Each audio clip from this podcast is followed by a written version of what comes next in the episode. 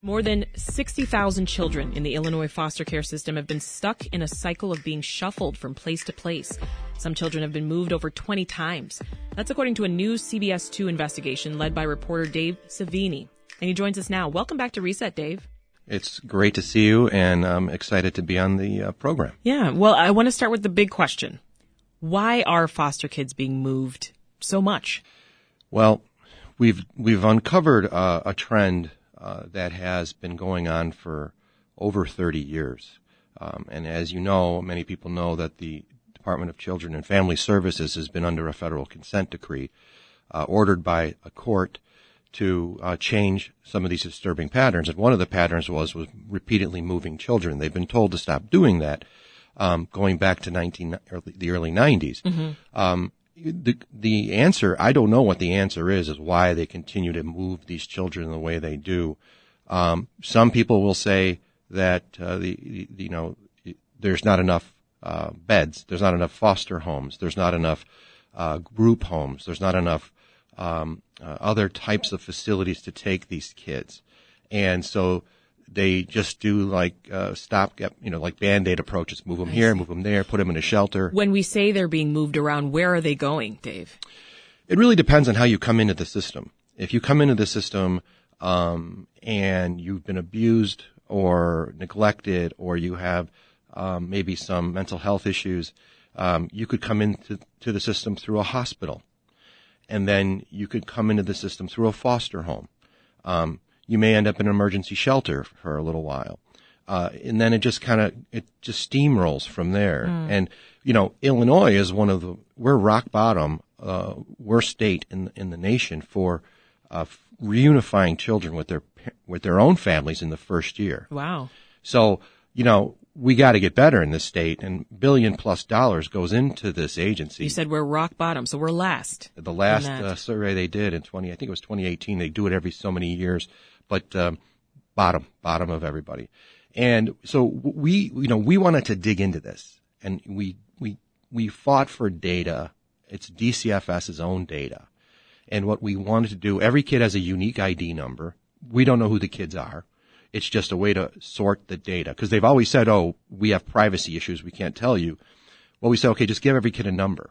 you know, and then we'll, we'll, we'll look for trends and we'll look for things. And so we started analyzing this data.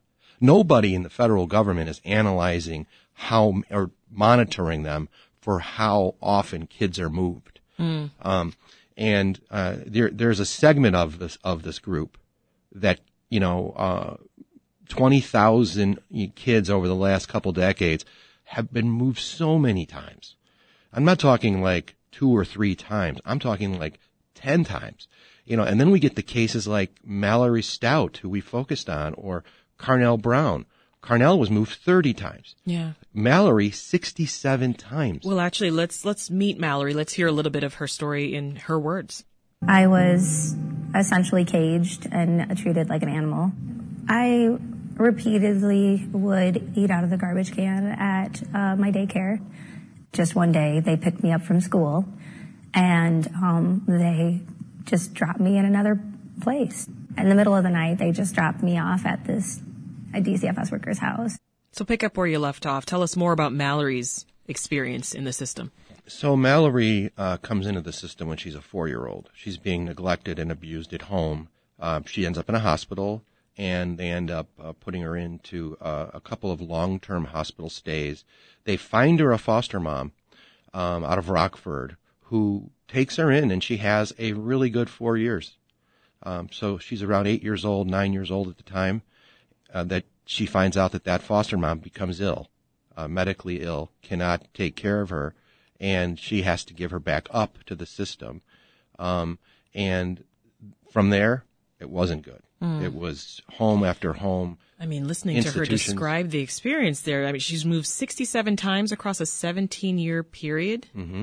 That it's, it's a in, lot. And we and we actually were able to locate her unique ID number um, because she helped us figure it out. We had all the places she stayed, so we could find that kid. We know what year they're born. We know what uh, whether they're male or female, and we know the month and year of their birthday. So we can, if we have a kid who's you know aged out of the system, we can actually find them in the data. If we know enough about where they went. Okay. Because we get, we are told some of the institutions and hers were very unique.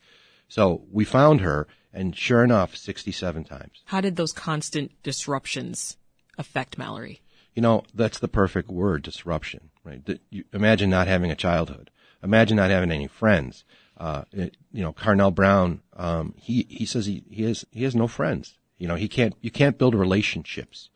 You, you don't want to build a relationship because you're going to move again. You have the inability to trust.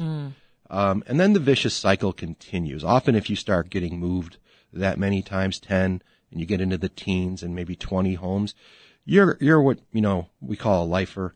You're going to be someone that's going to stay in the system and you're not going to get adopted. Um, and you're just going to be living in the system your whole life. What else can you tell us about Carnell Brown's experience? Well, so Carnell Brown, um, you know, he made it out. He he'd been in some bad situations. Um, he he got into um, his he was taken away from his mom when he was about six years old, and he was put. You know, interesting enough, when we talk about Mallory, we talk about Carnell and, and, and all the other ones we interviewed. They said that they were better off in the home, their biological homes where the abuse was occurring, than in the system. In the Wow. end, the devil you know versus the devil you don't know, and so that's an interesting That's pretty powerful. Yeah. yeah, and that, and that really shows you where the holes are and and the damage that can be done. And Carnell now he's um he's trying to make it. He's uh he's in his early twenties. He's living down in the Springfield area. He's playing semi-pro football, and um, you know, it's, you know, I've stayed in touch with these. I, I met 14 of them that aged out. They're they're part of an alumni association Okay. of foster kids, and um, we stay in touch, and we've been tracking their lives. So we go back, and we we knew we were going to find the data. We wanted to keep on. Like last time I talked, um, the piece I did in December and in, in November was about abuse claims made against foster parents. We got the database on that, and 90% of the time, the abuse claims and neglect claims were unfounded. Now that's a really high rate. 90% Wow. unfounded. And I'm curious, in all of these avenues that you're you're you're looking into, do you notice any difference in how boys and girls navigate the system? You know, it, it's it. I have spoken to uh, young women who get into the system, and then if when they get into their teens, if they're not adopted, they're often. I've heard the stories, and I've talked to the ones who get they get they end up in foster homes, so that they can take care of all the other foster kids. You know, wash them, bathe them, you know, make them their break. Everybody cook for everybody Yeah. they're basically you know free labor and uh, actually state representative Lakesia Collins um, she was part of she's trying to be part of the solution and she was in one of the stories we did she grew up in the system and um, and that that's what happened to her She knows firsthand. she was used to do that and uh, you know it but young women um, they face different challenges one of the things that both uh, the, the the young men and the young women face is when you uproot them from home to home to institution to institution, they also start they change their schools. So now you're also changing curriculums. You, you know, Mallory was in three different high schools in one year. You know, like it's she couldn't keep up with the different curriculums. That's unthinkable. Yeah. H- how long do children often spend in the system? So uh, nationally, 15 months is about how long a kid is going to spend in in a uh, in the foster care system on average across the country. If you look at all the states, in Illinois, 36 months. So we're more than double, um, you know, eh, than than the than the other states. Uh, they, you know, they try to they want to get you out within a year. You know, back with your families, reunify if they can, or find you a home. Um, that's why we looked at the data. I see. We looked at the data because we wanted to see how Illinois really was doing.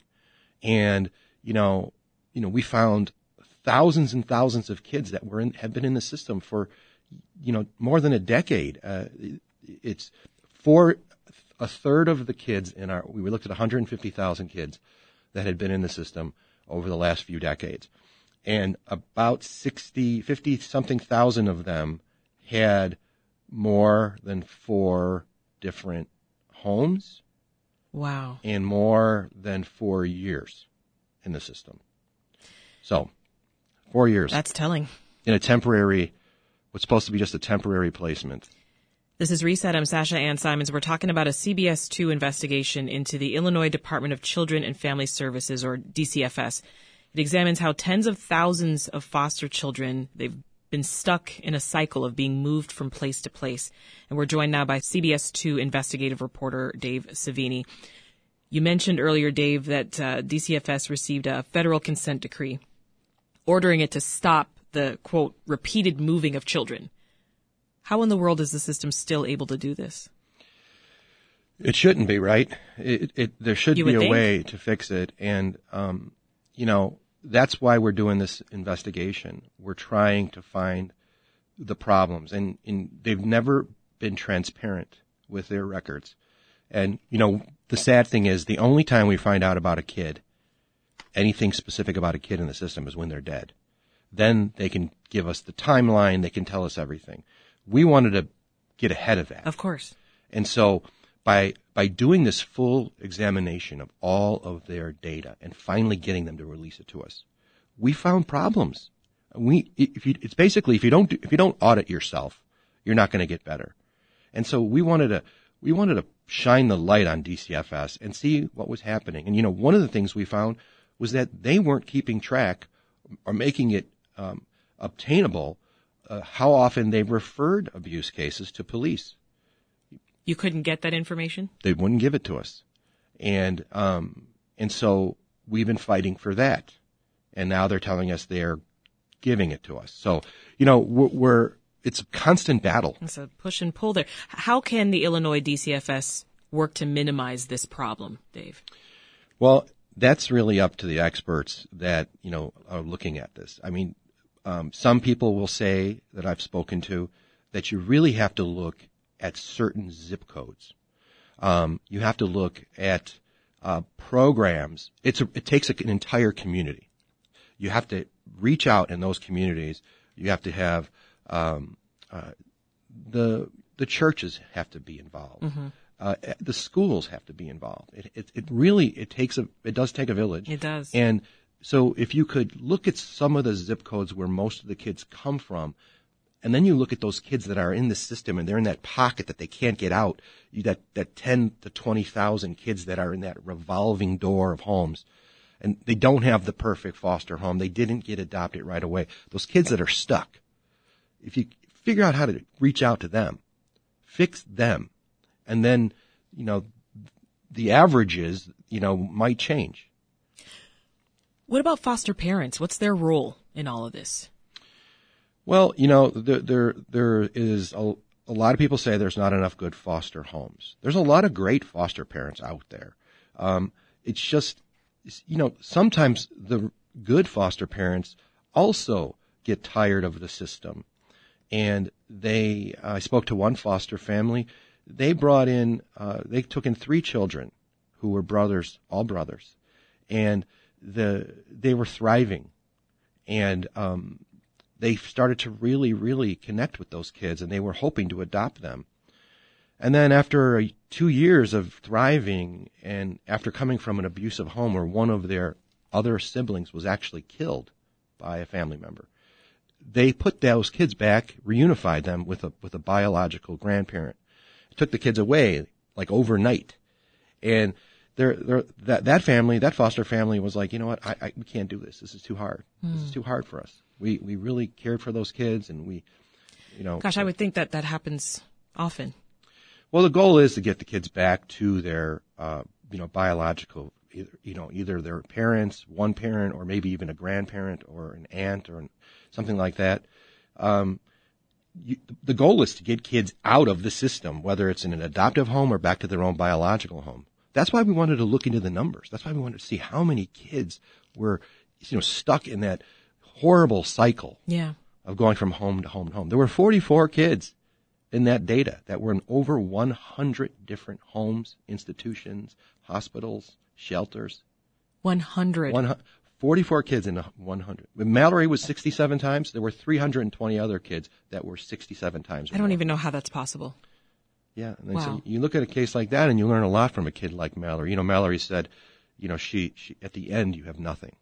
You know, in the middle of the night, you, you're told to pack all your stuff. You throw it in a garbage bag. They, they move in garbage bags. Actually, I think they, there was a bill that was passed that they have to provide kids a suitcase now. But they used to have to just load Use up a garbage bag. Yeah. And then they lost a little piece of themselves with every move. She had one thing that she was keeping. It was a friendship bracelet that one of her uh, friends gave her during one of those 67 moves. Oh, and it was goodness. torn off of her ankle after she wet the bed in a home um, that she was in. And they took the mattress off the bed, made her sleep on the bars, and they t- ripped this from her ankle. And she started to cry when she told me the story because something that small is really s- significant. And when you think of that bracelet, it really symbolizes the part of her that was lost to the system. And um, What a so- horrific experience. You have looked into this now, the, the kids moving over and over again, foster children. Last fall, we talked about how you looked into those claims around abuse and neglect allegations uh, against foster parents. What do you plan on looking into next? Well, we're continuing to analyze the data. Um, we did want to find out how many caseworkers. They, one of the other problems these kids tell us is not only do they go from home to home, but they have a revolving door of caseworkers. And so they never really get to know the person that's their caseworker. Some of the caseworkers are really good. Some really are overburdened and some don't care. Some didn't want to hear about their, you know, allegations of abuse. Uh, one of the things that they, they're, you know, you can't interview a kid in front of the foster parent if they're supposed to be talked to them separately. And um, they would say they would do it right in front of the foster parent, and the foster parent would look at the kids and they would say, you know what, when we get home, you know, because they would tell them, you know, she's, they slap me, they beat me, and you know, the kids. Yeah, that's tough. Yeah, you're, you're saying it in front of the foster parent. So, um, caseworkers, we want to see what the average caseworker is. Um, we want to see, you know, who's going to come forward with the legislation, and I want to know what Governor Pritzker is going to do. I mean, the buck stops there. Yeah. Um, you know, this is an agency that's had I don't know how many directors in the last 19 directors in the last you know, couple decades, twenty years.